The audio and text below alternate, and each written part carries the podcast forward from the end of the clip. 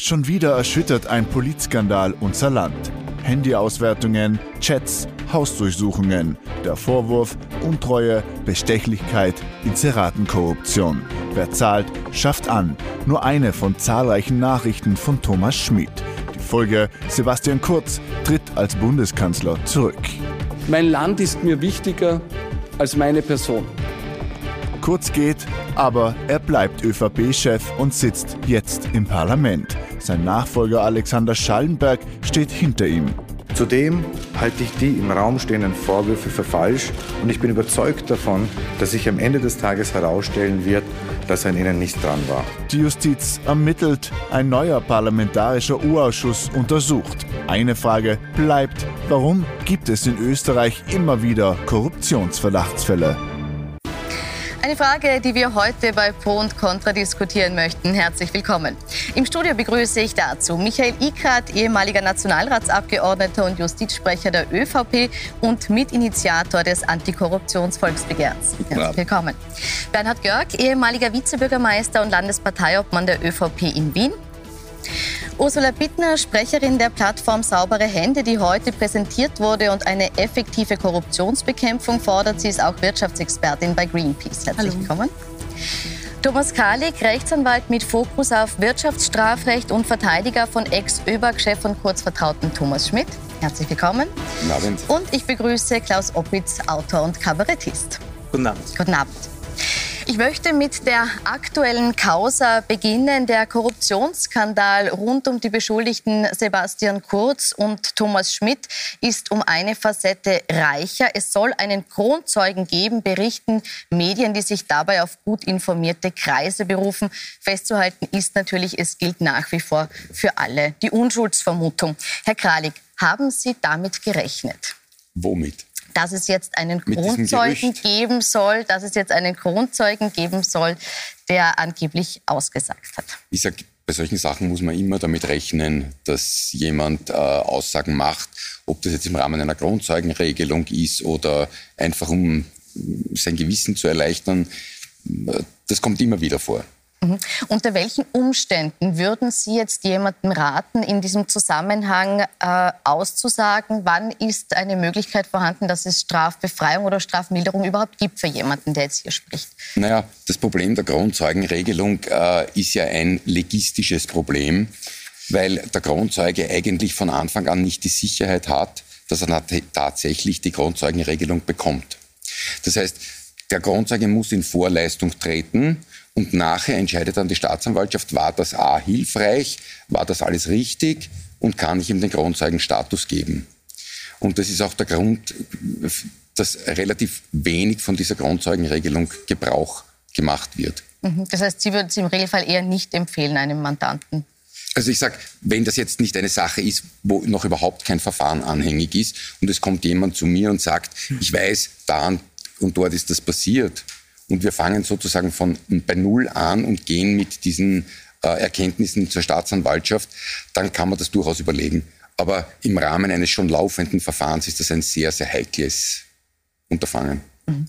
Herr Eckert, jetzt geht es hier ja nicht nur um Einzelpersonen, auch die ÖVP als Partei wird hier auf der Beschuldigtenliste geführt. Das ist Ihre Partei, für die Sie jahrelang im Parlament gesessen sind. Wie geht es Ihnen damit? Ja, ich verhehle nicht, äh, dass ich äh, enttäuscht bin, dass ich auch äh, eigentlich sehr irritiert bin, vor allem was die letzten Hervorkommnisse betrifft. Für mich ist die ÖVP eine staatstragende Partei der Zweiten Republik immer gewesen. Eine Partei, die Rechtsstaat, Demokratie, trägt, die Europa äh, und unsere Mitgliedschaft immer getragen hat und eine Partei, die auf einer Wertebasis eigentlich gegründet wurde und den Anspruch erhoben hat, ihre Politik zu gestalten. Menschenbild und danach äh, eine Idee von der Gesellschaft, wie sie sie politisch formen äh, will, hatte. Ich stelle jetzt fest, dass das offensichtlich in äh, der türkisen äh, Bundespartei nicht mehr der Fall ist und verloren gegangen ist. Und äh, das erschüttert mich. Mhm. Sind Sie ähnlich erschüttert, Herr Görg? Nein, lieber Michael, ich sehe das ganz anders. Ich glaube, dass die ÖVP noch immer eine Wertebasis hat. Ich glaube, dass die ÖVP sich noch immer zum Rechtsstaat bekennt, auch zu Europa bekennt, wobei ich persönlich sage, ich bin da, das ist eine der Enttäuschungen, des die ich gegenüber dem Sebastian Kurz hege, dass er eigentlich seine Europapolitik gefällt mir nicht, hat mir nie gefallen. Aber das ändert nichts daran, dass die ÖVP eine staatstragende Partei ist und die ÖVP ist nicht allein Sebastian Kurz. Es ist völlig falsch zu sagen, nur weil jetzt Sebastian Kurz in einer ganz schwierigen Situation ist, wobei ich auch nicht genau weiß, wie er da herauskommt, ich breche aber nicht den Stab über ihn, kann man nicht sagen, die ÖVP hat insgesamt ihre Werte aufgegeben, die ÖVP hat ihr Demokratieverständnis verändert und dergleichen. Bernhard, darf ich das nur korrigieren? Vielleicht ist das, habe ich es zu wenig deutlich gemacht. Ich habe gesprochen von der türkisen Bundespartei. Ich meine überhaupt nicht jener ÖVP, der ich noch angehöre, den Landesparteien, also all die, die sich ja jetzt selber als die schwarze ÖVP bezeichnen, für die gilt das alles. Für die türkise Bundespartei habe ich ernsthafte Zweifel, wie weit das noch zuzuschreiben ist, wie weit der Markenkern der ÖVP dort noch existiert. Ich finde das Wort Wertebasis übrigens interessant. Also das klingt schon so, als würde darüber was fällen mittlerweile. Also ich weiß, man benutzt es gern, aber das klingt schon so, als wäre das Haus, das auf der Basis gestanden ist, schon einigermaßen weggebröckelt. Also ich habe ja gerade gesagt, ich sehe das überhaupt nicht weggebröckelt. Der Dr. Ikrat hat die These aufgestellt, die ÖVP, von mir aus die türkise ÖVP, wie du sagst, hat ihre Werte verloren. Ich sage, nein, das stimmt nicht. Mehr die türkise ÖVP hat auch nicht ihre Werte verloren. Also auch die türkise ÖVP hat ihre Werte noch. Also jetzt muss ich zu der Frage Türkis etwas sagen. Ich habe nie damit etwas anfangen können mit der Farbe ich Türkis. Ich habe sie jetzt nur zitiert. Also das und zwar ist jetzt keine Farbentheoretische nicht, weil ich das furchtbar gefunden habe, dass der Sebastian Kurz jetzt die Parteifarbe verändert hat. Ich hätte es bei Schwarz belassen. Ich mag nur die Farbe Türkis nicht. Es ist eine scheußliche Farbe für mich. Und daher war ich immer... Jetzt möchte ich keine Farbenlehre hier betreiben. Ich möchte schon eher bei den Inhalten ja? bleiben, die jetzt unter Türkis äh, passiert sind. Äh, Herr Opitz, hier noch ganz kurz anschließend. Sie haben jetzt in Frage gestellt, das Wertesystem. Mich würde interessieren, Sie beobachten die Politik ja sehr lang, kommentieren Sie auch sehr lang. Was hat Sie an diesen aktuellen Vorwürfen jetzt noch erschüttert? Warum sehen Sie hier jetzt noch einen Schritt äh, mehr äh, verletzt als, als vielleicht schon in der Vergangenheit?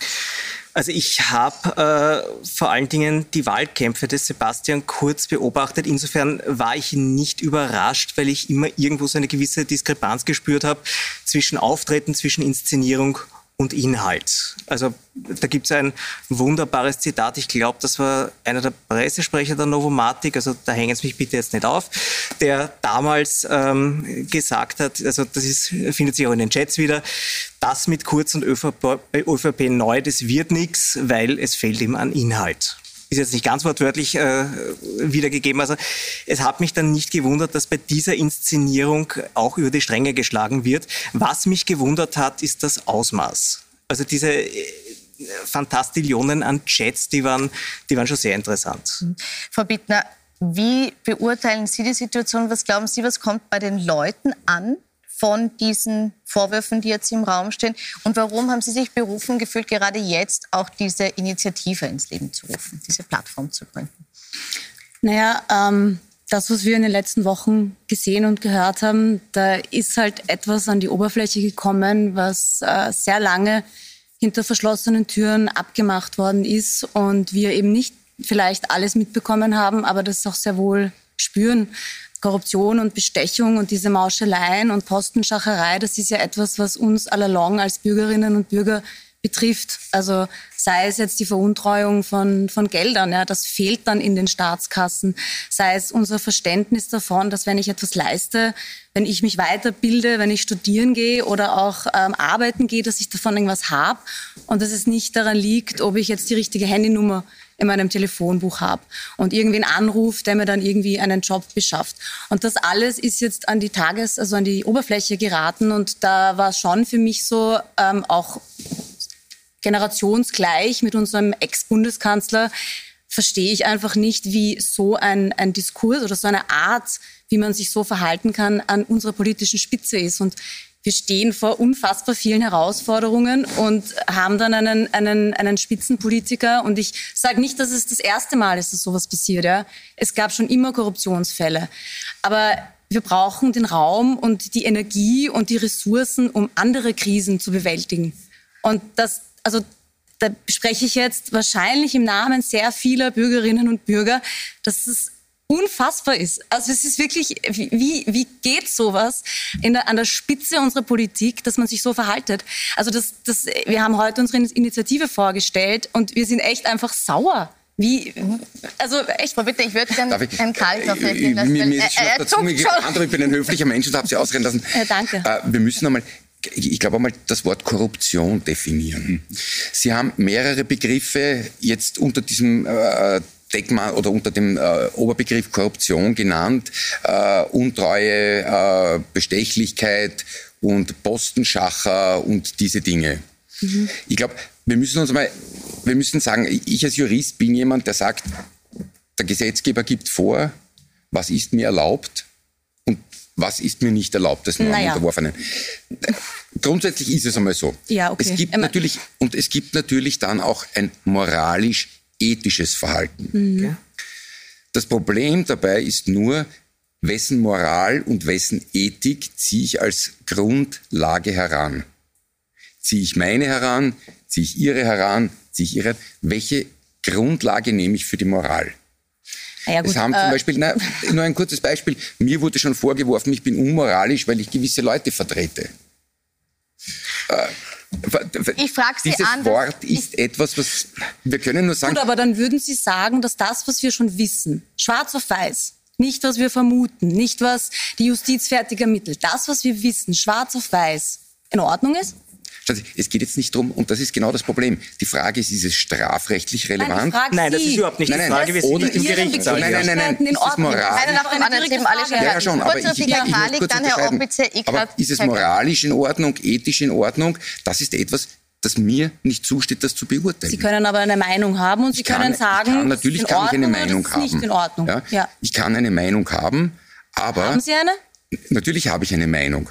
Aber es geht einfach darum, dass ich sage, das, was hier jetzt abläuft mit all diesen Chats, die veröffentlicht werden, ja, da ist das wenigste ist strafrechtlich relevant. Es mag vielleicht sein, dass man sagt, er hat sich ungeschickt ausgedrückt oder so würde ich mich nicht ausdrücken, wenn ich über jemanden anderen rede. Ungeschickt ist ein sehr aber, kleines Wort für das, was Herr da drin steht. Herr Opitz wollte schon das, das ist halt etwas, sagen, es ist nicht sag, strafrechtlich relevant. Für mich ist es strafrechtlich nicht relevant. Was total okay ist in Ihrer Funktion als Anwalt. Das Strafrecht die Grenze und alles andere ist meines Erachtens Sache des Wählers, was die Politik betrifft. Also aus Ihrer Sicht vollkommen nachvollziehbar, nur wir sind hier nicht in einem Gerichtssaal ähm, und es gibt natürlich eine politische Verantwortung und es gibt natürlich eine moralische Komponente und ich höre auch immer wieder dieses, äh, pardon, Gejammer, dass diese Chats nie hätten veröffentlicht werden dürfen und diese ganzen Unterlagen hätten wir nie sehen dürfen, aber mhm. was wäre, was wäre der Umkehrschluss? Mhm. Was wäre der Umkehrschluss? Müssen wir jetzt warten, bis Anklage erhoben wird, bis wir das alles sehen dürfen oder müssen wir Jahre warten, bis ein Verfahren abgeschlossen ist, damit wir das sehen dürfen? Also ich als Bürger, mhm. ich als Wähler habe durchaus ein Interesse daran zu erfahren, ob da moralisch und politisch korrekt gehandelt wurde oder ob da mutmaßlich womöglich sogar mit Steuergeldern äh, Umfragen frisiert darf wurden. Ich, das interessiert ganz, mich brennend. Darf ich ganz kurz eine Frage stellen, Herr ja. Ähm, angenommen, es hätte Telefonüberwachungen gegeben und Protokolle dieser Telefonüberwachungen. Das Meinen Sie auch da, dass die hätten veröffentlicht werden dürfen? Das ist aber ganz was anderes, weil da sind wir strafrechtlich auf einem ganz anderen Terrain, aber das wissen Sie sicher besser als ich. Aber dass über die Akteneinsicht solche Unterlagen an die Öffentlichkeit kommen und ich als Wähler, ich als Steuerzahler ja, erfahre, das, was auch, da passiert. Auch das Telefonüberwachungsprotokoll kann ja nur über die über die Akteneinsicht ja. ans Tageslicht kommen. Und da sage ich Ihnen eins, das ist sogar nach dem Mediengesetz verboten. Das meine ich, natürlich. Es gibt eine Bestimmung im Mediengesetz, die klipp und klar sagt, äh, Akten, nein, das, das hatten wir mit den Chat. Aber wir gehen zu meiner Frage zurück, Sie weichen, Entschuldigung, ganz kurz Detail, noch. Äh, nein, nein, Sie weichen, Sie weichen aber sehr genau lassen Sie, ich lassen möchte, Sie Herrn Kalik den Satz beenden, dann Sie... Die eine Nachfrage sei mir noch gestattet, weil Sie haben meine Frage nicht beantwortet. Äh, was wäre Ihrer Sicht nach der ideale Zeitpunkt, dass wir als Öffentlichkeit diese Unterlagen sehen dürfen. Ich meine, wenn wir jetzt von einem Prozess ausgehen, der drei, vier Jahre dauert, ähm, dann sind diese Menschen möglicherweise gar nicht mehr in der Regierung, haben aber flott und, und äh, lustig irgendwie ein paar Jahre weiter regiert. Aber die, das okay? die Frage ab. Nein, ich möchte jetzt ganz kurz Herr Kralik noch die Antwort geben lassen. Was wäre der optimale Zeitpunkt? Und Herr Ickert und Herr Görg möchten auch sprechen. Die Antwort, die Antwort ist ganz einfach. Es gibt äh, das Mediengesetz. Es sind im Mediengesetz gewisse Bestimmungen. Was nicht im Mediengesetz geregelt ist, ist das mit den Chats. Aber bei Telefonüberwachungen, wo das Telefonat zwischen zwei Leuten ab. Aber das ist doch ein Ablenkungsmittel. Es hat doch keine nein, Telefonüberwachung lassen, gegeben. Sie wissen doch gar nicht. Wenn Sie mich ausreden lassen, wissen Sie, wo der Quer, Na, wann, sollen, ist. wann sollen Ihrer Meinung nach diese Unterlagen veröffentlicht werden? In das dem Moment, Frage, in dem Moment wo sie öffentlich in einer Hauptverhandlung vorkommen. So wie das das Mediengesetz auch vorsieht bei Telefonüberwachung. Das heißt, nach der Anklage halte ich fest. Nach der Anklage. Bitte. Es ist verboten, es steht demjenigen ein Schadenersatzanspruch zu, wenn es früher äh, veröffentlicht wird. Keine also ich wäre sehr dankbar, wenn wir jetzt dann wieder kommen zu der Unterscheidung. Das ist die strafrechtliche Dimension. Nein. Und äh, dann gibt es äh, die Dimension der politischen Verantwortung und ähm, des politischen Ethos. Äh, ich äh, bin froh, dass wir auch in unserem Volksbegehren ähm, als äh, ganz wesentliche Forderung die Unabhängigkeit der Justiz äh, jetzt äh, aufgenommen haben, dass die Justiz ohne Ansehen der Person, und wir wollen keine Klassenjustiz haben, als ob es der Herr Mayer, die Frau Müller ist, oder der Herr Kurz, mhm. oder der Herr Blümel oder der Herr Strache, ist da eigentlich nicht das Thema, sondern wir erwarten von einer Justiz, dass sie ohne Ansehen der Person ihre Pflicht und Aufgabe erfüllt. Das Erste. Äh, ich glaube, da können wir einigermaßen beruhigt sein, dass das der Fall ist. Wir in unserem mit dem Volksbegehren werden jedenfalls der Justiz, der Staatsanwaltschaft und vor allem auch der Wirtschafts- und Korruptionsstaatsanwaltschaft den Rücken weiter stärken. Zweites.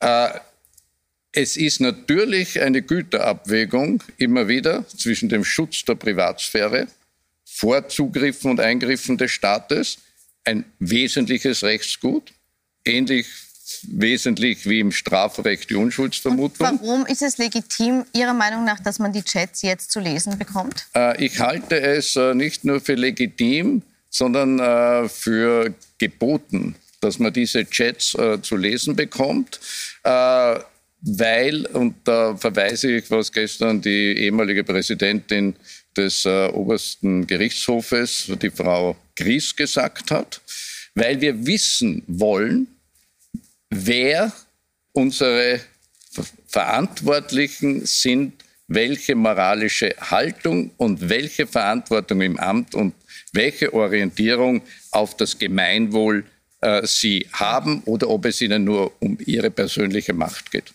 Ist es unter den Umständen legitim, Herr Gall?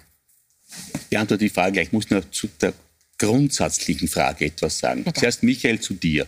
Du stärkst der Staatsanwaltschaft den Rücken. Ich tue das nicht, weil ich ein Opfer der Staatsanwalt bin. Ich bin von der Staatsanwaltschaft des Verbrechens der Verleumdung des Werner Feimann beschuldigt worden, weil ich schon vor 17 Jahren aufgezeigt habe, wie die Zusammenarbeit zwischen dem Werner Feimann als Wohnbaustadtrat damals und den Gebrüdern Fellner gewesen ist. Es ist absurd, dass die Staatsanwaltschaft daraus eine Beschuldigung von mir gemacht hat, die mich zwei Jahre auf Trab gehalten hat. Ich bin jedes Mal bei der Vernehmung hat es Leibesvisitation gegeben. Ich bin wie ein Verbrecher behandelt worden. Es ist dann eingestellt worden. Das sage ich, ja, schön, aber ist, bitte, du tust so, als wäre die Staatsanwaltschaft quasi sakrosankt. Die machen immer das Richtige. Das ich nicht gesagt. Sie machen, haben in meinem Nein. Fall ganz katastrophal versagt. Nein. Ich sage das ganz klar bin, und deutlich. Ich bin nur der Meinung. Aber jetzt komme ich zur grundsätzlichen Frage. Ich bin nur der Meinung, dass eine Volkspartei, auch eine neue Volkspartei, die du gerade auch verteidigt hast, wenn sie vertreten ist durch den Abgeordneten Hanger und äh, dessen Justizkritik, die in einer aggressiven und in einer äh, beispiellosen Undifferenziertheit vorgenommen wird, da ein Gegengewicht zu setzen ist. Also ich finde, ich müsste jetzt schon wieder darauf antworten, weil jetzt kommt zur grundsätzlichen Frage. Ich war ja öfter gefragt, wieso Bernhard brichst du den Stab nicht über den Sebastian Kurz? Mhm. Ich habe eine ganz einfache Antwort. Es ist jetzt klar, wir haben zwei Dimensionen des Falles. Wir haben die moralische Dimension und wir haben die strafrechtliche Dimension. Wird vielleicht ja? politisch, nicht moralisch, sondern Ja, politisch, politisch die politische mhm. Dimension. Jetzt kann ich sagen, wenn ich das was in den Chats steht. Und bitte halten wir fest, wir haben noch nie sonst irgendwo Chats gelesen. Bei, bei Korruptionsfällen, bei Skandalen und dergleichen. Das ist der erste Fall, dass wir schwarz auf weiß. Sonst kann man es vermuten, man kann sich denken, was die gemacht haben, etc. etc. Aber schwarz auf weiß steht es nirgends. Aber sind wir froh? Horch, horch her, Michael. Wenn ich das, was der Sebastian Kurz jetzt politisch gemacht hat, mit der Ablöse des, äh, nicht des Michael Spindelecker, sondern äh, des Freundes Reinhold Mitterlehner. Wenn ich das als 10 hernehme, auf einer 10er-Skala als 10, dann habe ich in meinen zehn Jahren politischer Tätigkeit eine Reihe von ähnlichen Fällen erlebt, die ich in die Kategorie bis maximal 8 einreihe. Also das, was kurz, was wir zumindest von, der, äh, von den Chats her, die sind natürlich, puh, reißt's einen, sehen, war das ein bisschen ärger als das, was ich erlebt habe. Was das Strafrechtliche anlangt, wenn ich das, was ich erlebt habe, selbst erlebt habe, ja, gesehen habe, beobachtet habe, als zehn hernehme, dann war das, was dem Sebastian Kurz vorgeworfen wird, maximal fünf. Also Daher Sie sagen, Sie haben schon wesentlich Schlimmeres erlebt als strafrechtlich ja, strafrechtlich, strafrechtlich eindeutig. Aber was ist das für ein Argument? Also, weil es die anderen gemacht ja. haben, ist das jetzt auch nicht schlimm? Ja, oder? Deswegen sage ich, das kommt immer wieder. Entschuldigung, ich verstehe es nicht. Ich habe es noch nie ja, verstanden. Es tut mir leid, wenn Sie es nicht verstehen, Herr Opitz. Ich verstehe, das ist Ihre Rolle, es nicht zu verstehen. Wenn ich Kabarettist wäre, würde ich es auch nicht verstehen.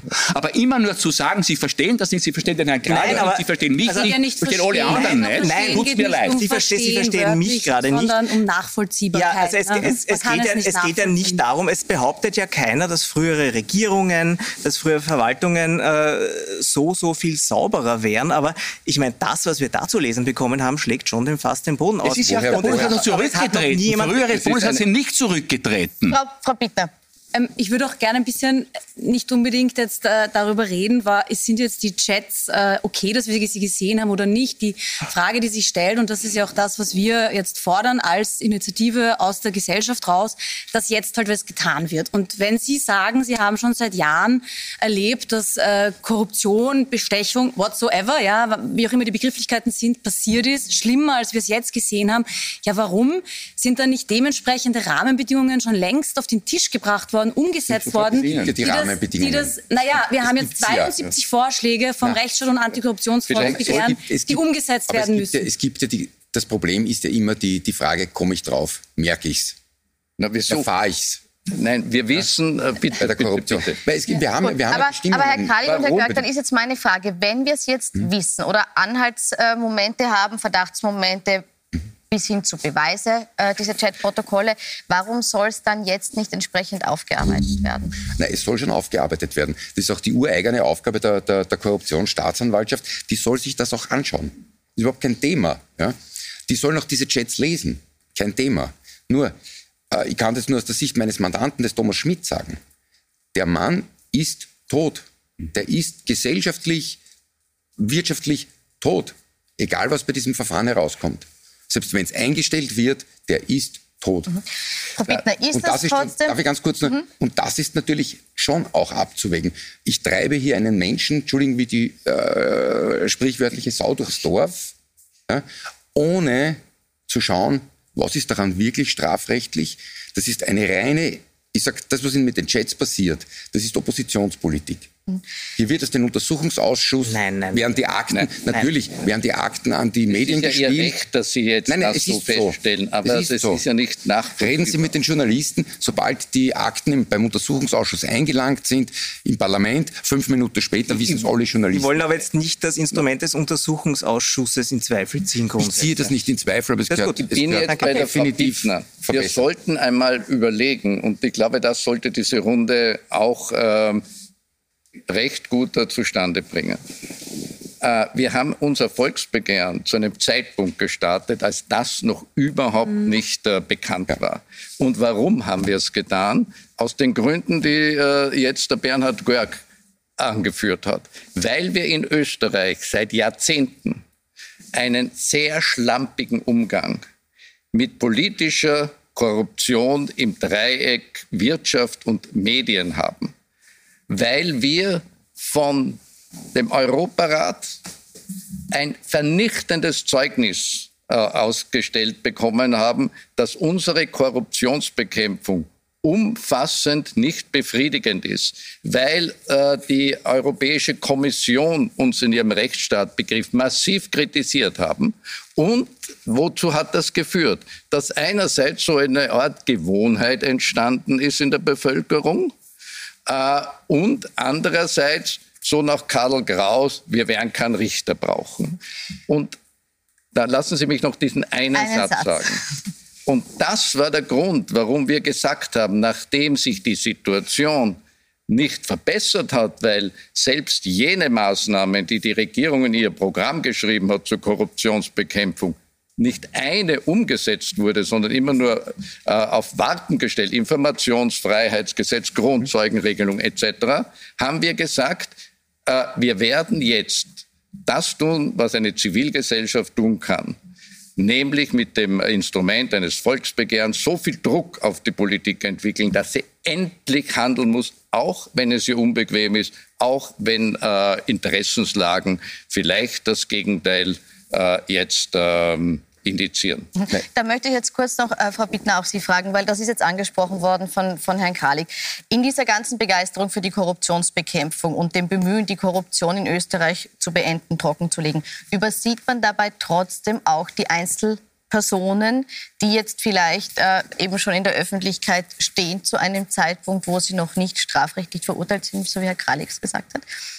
Also wir selber als Initiative haben jetzt keine Chatprotokolle groß in den Vordergrund gestellt und uns geht es auch gar nicht um eine parteipolitische Geschichte in dem Fall, sondern für uns ist, ist das, was jetzt passiert ist, auch über den Sommer und das, was am 6. Oktober passiert ist, hat das fast zum Überlaufen gebracht. Und wir stellen uns halt dann schon die Frage, warum zum Beispiel müssen wir auf ein Volksbegehren warten. Warum müssen wir jetzt auf Unterschriften warten? Warum gibt es kein Statement, wo dann auch steht, ja, und jetzt sofort setzen wir das um? Es gibt ja zig Beispiele, die man auch mindestens bis Ende des Jahres auch umsetzen kann. Und who knows, ja, wer weiß, wann wir die nächsten Wahlen haben. Das kann, das kann unmittelbar passieren. Und bevor wir diese Wahlen antreten, sollten wir dementsprechende Änderungen auch haben, sei es in der Medien, äh, also Inserate versus äh, Medienförderung, sei es in der Wahlkampf äh, Kostenobergrenze? Wie wird das sanktioniert, wenn das, wenn das übertreten wird? Das brauchen wir, bevor wir die nächsten Wahlen antreten, weil wir in den letzten Wahlen ja gesehen haben, dass wir alle irgendwie hinters Licht geführt worden sind. Ja. Ich meine, wir haben Wahlen gehabt, wo wir, wo wir getürkte, voraussichtlich äh, nicht richtige Umfragen gesehen haben, in, in, in, den, in den Medien etwas suggeriert bekommen haben, was einfach nicht stimmt. Es haben Parteien was, wahnsinnig viel Geld ausgegeben für ihre Wahlkämpfe und dann haben sie gewonnen. Naja, ganz ehrlich, wenn wir neue Wahlen antreten, was jederzeit passieren kann, ja, sind wir uns ehrlich, dann sollte das vorher geregelt sein. Und ich verstehe nicht, warum man nicht hier jetzt mal in die Gänge kommt. Und ja, Druckmittel, Volksbegehren, ich bin ja da, wir, wir sind ja da auch im engen Austausch, aber ich glaube, es braucht noch mehr Druck. Und deswegen haben wir uns jetzt heute auch vor das Parlament gestellt und gesagt, sofort und nicht warten, bis XY 1000 Leute das Volksbegehren untersch unterschrieben haben, sondern jetzt. Hm? Nochmal. Und vielleicht habe ich noch eines. Nein, Herr Opitz, nein, nein, nein, Herr Opitz hat sich vorhin gemeldet. Herr Opitz ist am Wort. Ganz gleich, Eckert, aber vorher der Herr Opitz noch. Ich wollte das als erstens kommen wir jetzt langsam mal dorthin, was man tatsächlich gegen die Korruption tun kann und warum das in Österreich auch ein strukturelles Problem ist. Das kann man schön mit Zahlen belegen. Also ich habe mir da drei rausgesucht. Und zwar äh, die erste Zahl ist 3,5 Millionen Euro. Das sind die Werbeausgaben nur des Bundeskanzleramts im Jahr 2018. Das war die Regierung Kurz I. Und die darauffolgende Regierung hat, die war nur sechs Monate im Amt, das war nämlich die Regierung der Frau Bierlein, 43 ausgegeben 1000 Euro. Also die Frau Bierlein hat bewiesen, es geht eigentlich ohne Regierungsinserate. Dann kam die Regierung Kurz II und das waren dann im Jahr 2020 über 20 Millionen. Also von 43.000 auf über 20 Millionen hinauf. Und da stellt sich mir die Frage, also Regierungsinserate sollten ja äh, die Eigenschaft haben, die Menschen zu informieren. So viel Information kann es gar nicht geben. Also da müsste man radikal kürzen, wirklich. Darf ich Gut, dazu? Herr Kralik darf sofort antworten. Wir machen eine ganz kurze Pause und dann sind Sie mit Ihrer Antwort dran. Wir sind gleich zurück bei Punkt Contra.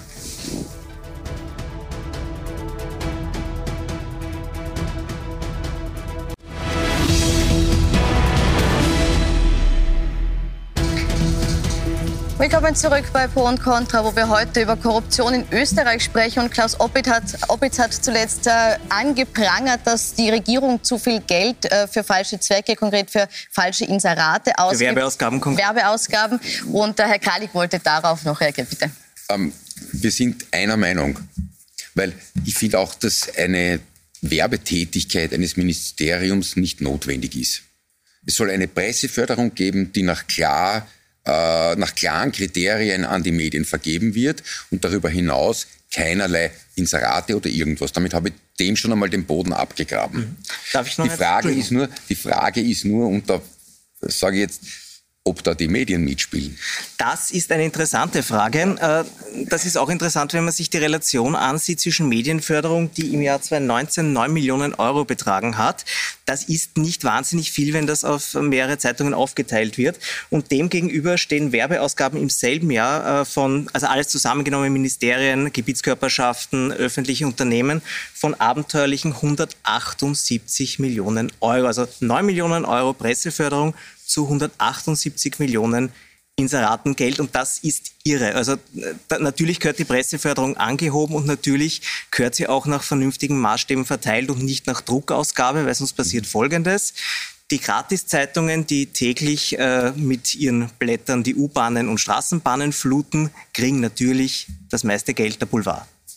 Herr Ickert wollte noch anknüpfen. Da werden wir uns jetzt alle einig sein. Ich weiß auch äh, der Bernhard Görg, äh, dass ähm, künftig äh, äh, die Förderung äh, der Medien massiv angehoben äh, werden muss. Und zwar auch deswegen, weil uns allen ja äh, bekannt ist, dass die Medien als vierte Gewalt zwei Aufgaben haben. Erstens die Bürger faktenorientiert zu informieren, sodass sie sich eine Meinung, auch eine politische Meinung äh, bilden können. Und zweitens die Mächtigen und die Macht zu kontrollieren, aber nicht ihr zu dienen.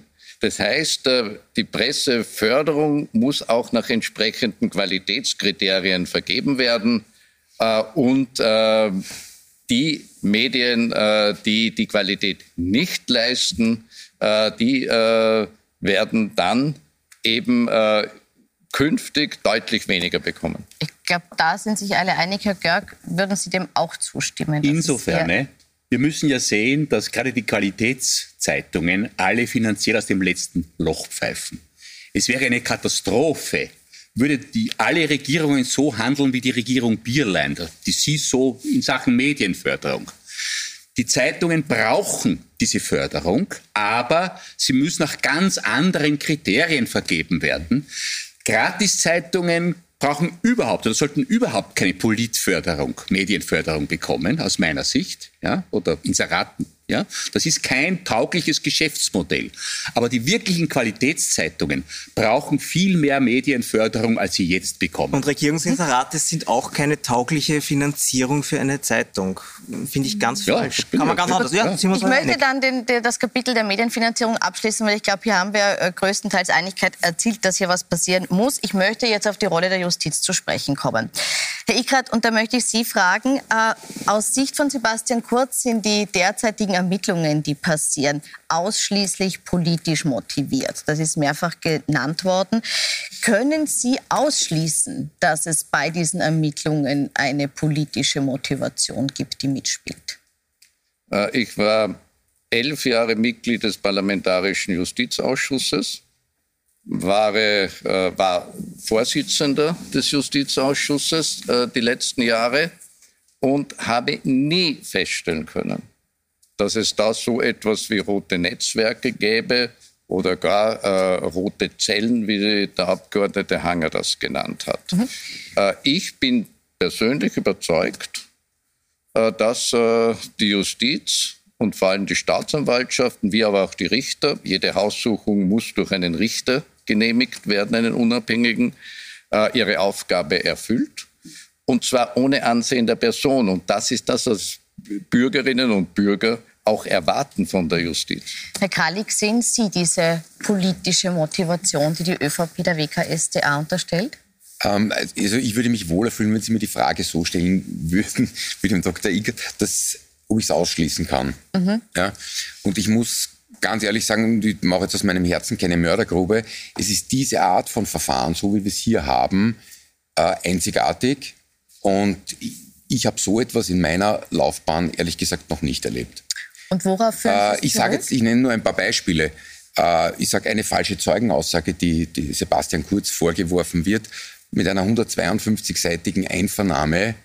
Normalerweise sind das zwei, drei Seiten Einvernahme. Das ist ein relativ abgeschlossenes, äh, ein abgeschlossener Bereich.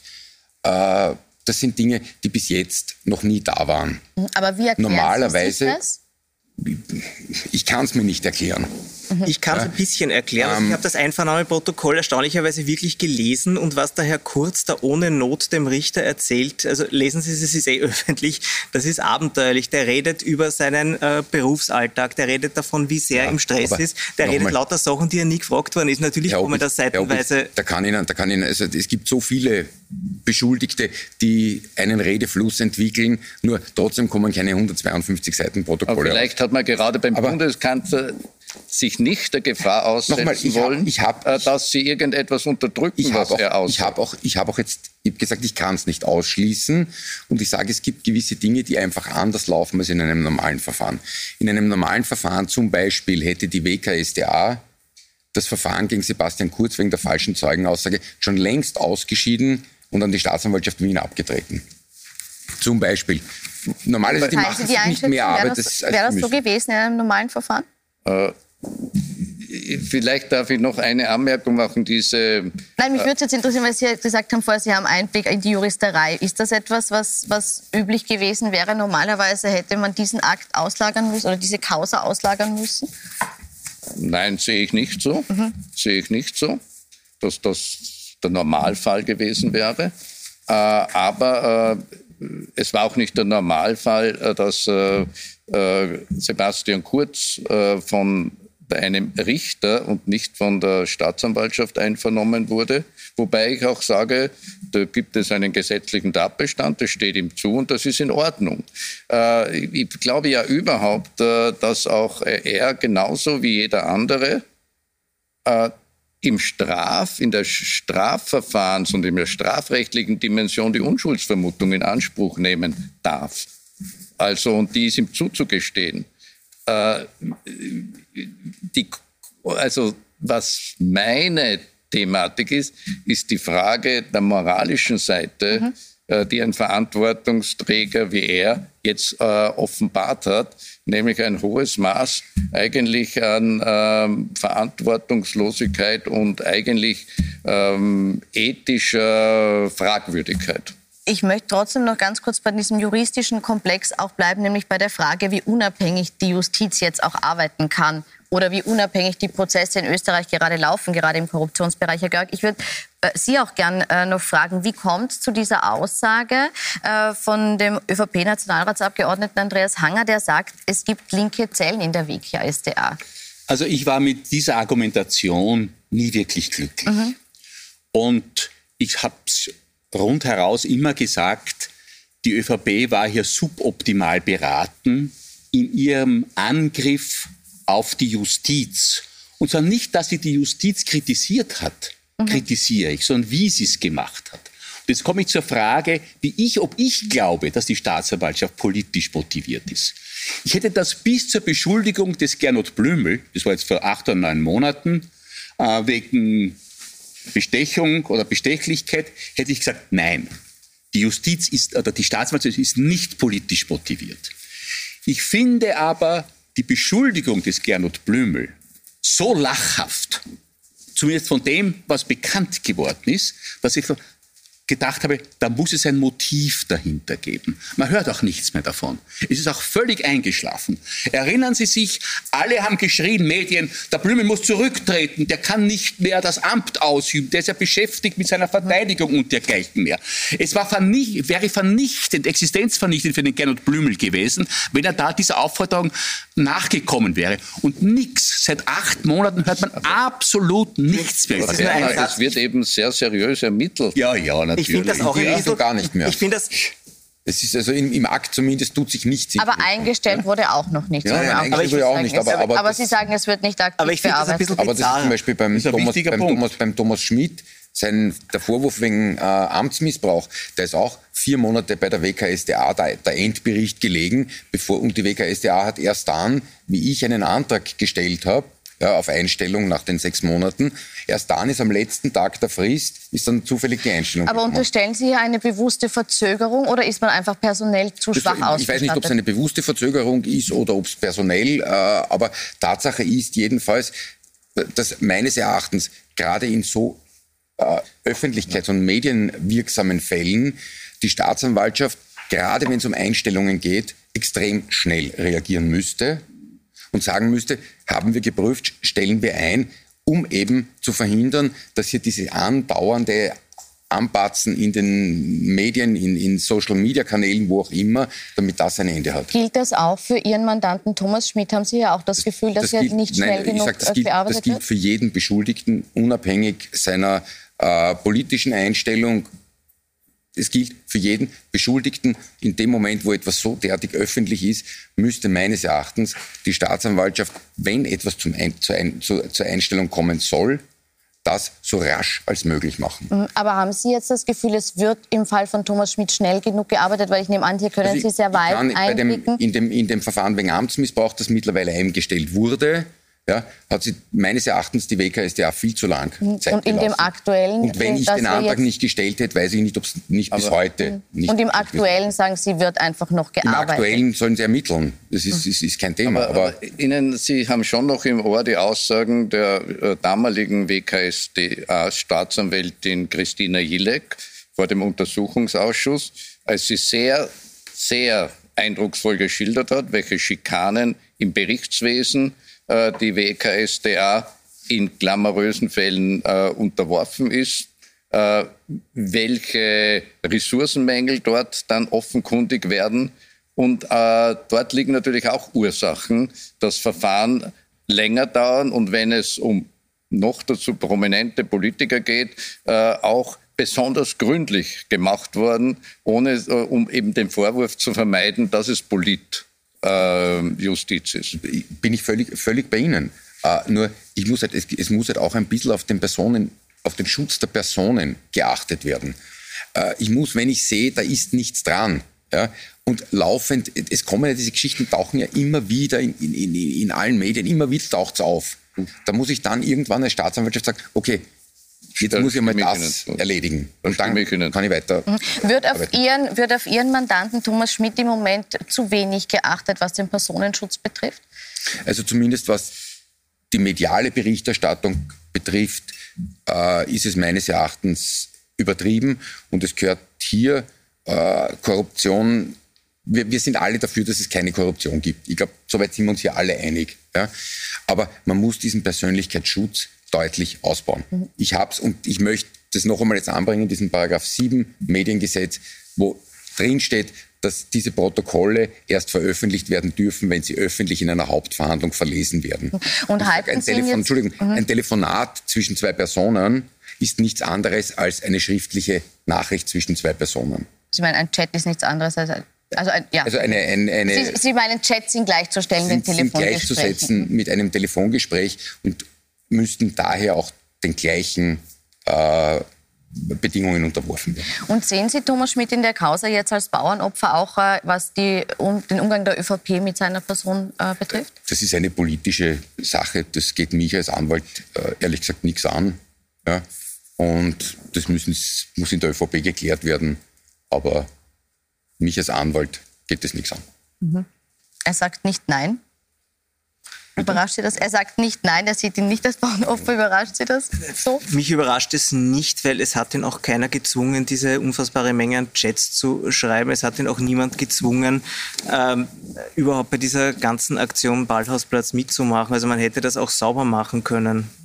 Also ich, ich verstehe es grundsätzlich nicht, wie man diese Textmenge durch die Gegend schicken kann und davon ausgehen, dass das absolut garantiert niemals irgendwo an die Oberfläche brodelt. Also das, das ist für mich allein ein, ein seltsamer Gedanke.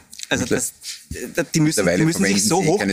Nein, Entschuldigung, aber die müssen sich so hoch gejazzt haben damals, das lässt sich auch ein bisschen rauslesen, dass die wirklich nie auf die Idee kommen sind, dass das irgendjemand außerhalb dieses Klüngels mal lesen wird. Das verblüfft mich am meisten. Ja, die Das haben die technischen. Möglichkeiten nicht erkannt, die es gibt. Die haben Aber zwar verwendet ihre äh, Entschuldigung, das sind Spitzenpolitiker, von denen ich äh, erwarte, dass sie wirklich breit gebildet sind und die, und die können sich nicht vorstellen, dass man irgendwann einmal, dass irgendwann mal so ein Chat nach draußen dringt. Das ist doch kein komplexer Vorgang. Aber können wir vielleicht nicht drüber reden, dass die Chats nach außen gedrungen sind, sondern was in diesen Chats auch gestanden ist und wie Spitzenpolitiker miteinander umgehen? Und das ist jetzt auch nicht parteipolitisch, sondern ganz generell und vielleicht auch schon in der Vergangenheit passiert ist.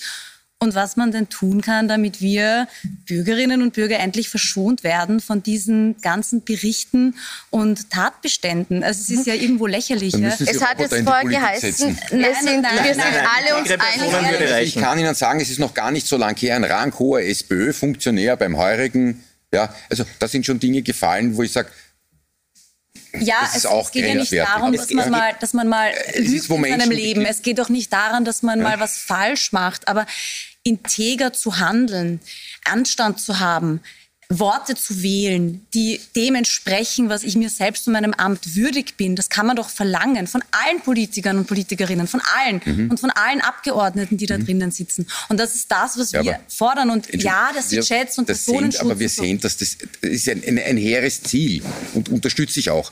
Nur ich glaube, dass das einfach menschlich nicht machbar ist. Nein, das ist Sie menschlich ist machbar. eben auch machbar. Ich glaube nicht, dass es Selbstverständlich. Herr machbar Görg, ist. Sie, Sie haben es vorher gesagt, wir sind uns alle einig, dass wir uns eine Politik ohne Korruption wünschen. Was konkret müsste man denn machen, damit Sind man wir uns alle einig? das herstellt?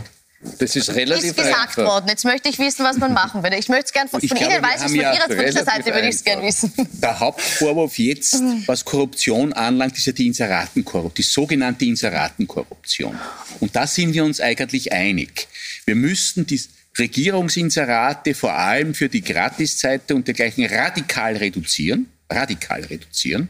Ja. Interessanterweise hat ja die Staatsanwaltschaft bei der Einstellung des Verfahrens gegen Werner Feimann eine interessante Begründung geliefert. Sie hat gesagt, strafrechtlich ist nicht relevant die Motivation für ein Inserat, also ob sauber oder unsauber, ist völlig irrelevant, strafrechtlich.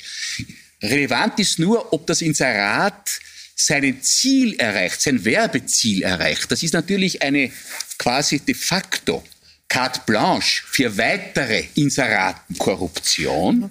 Und das finde ich für einen Wahnsinn, so etwas. Gegenfrage, was wäre die Lösung? Strafrechtlich äh, da mehr die Schraube anzuziehen, was Regierungsinserate angeht? Also, Weil ich kann das jeder- ja, ich kann alles inserieren. Ganz eindeutig. ehrlich. Also ich glaube, es müsste auch das Motiv für ein Inserat strafrechtlich beurteilt werden. Also konkret, ob eine Information transportiert wurde oder ich nenne es mal so reine Propaganda. Nein, nein, nicht das. Was der Politiker für ein Ziel hatte, ja, mit dem Inserat. Wenn, wenn das Ziel war, er möchte eine gute Berichterstattung, deswegen gebe ich ein Inserat, das halte ich schon für strafrechtlich relevant. Ja. Danke, dass Sie ganz eindeutig. Herr Ickert, reicht das aus, um Österreich von Platz 15 im Korruptionsindex, da stehen wir nämlich, was jetzt nicht sehr rühmlich ist für ein äh, entwickeltes westliches Land, um uns von Platz 15 wieder an die Spitze zu heben. Reicht es da aus, wenn wir die Inseratenkorruption in Angriff nehmen? Das wäre ein erster ganz wesentlicher Schritt. Aber es reicht natürlich nicht aus. Äh, Wir haben in unserem Volksbegehren, und da, da haben äh, ein Dutzend Spitzenjuristen ähm, sehr intensiv äh, diese Forderungen erarbeitet. Äh, 72 Forderungen.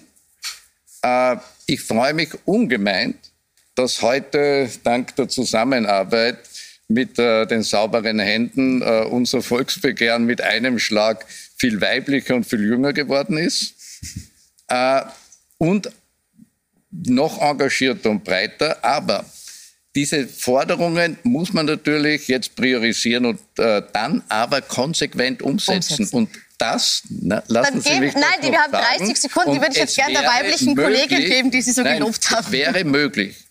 Äh, wir haben alle Parteien, alle Clubs gefragt, welche dieser Forderungen unterstützt ihr, setzt sie um. Mhm. Es wäre möglich, aufgrund der Antworten, wenn man entschlossen ist und es ernst meint, davon die Hälfte der Forderungen sofort in Initiativanträge, in gemeinsame äh, und äh, damit Umsetzung zu bringen. Frau Bittner, Ihnen gebe ich das letzte Wort. Sie dürfen noch die Forderungen ergänzen.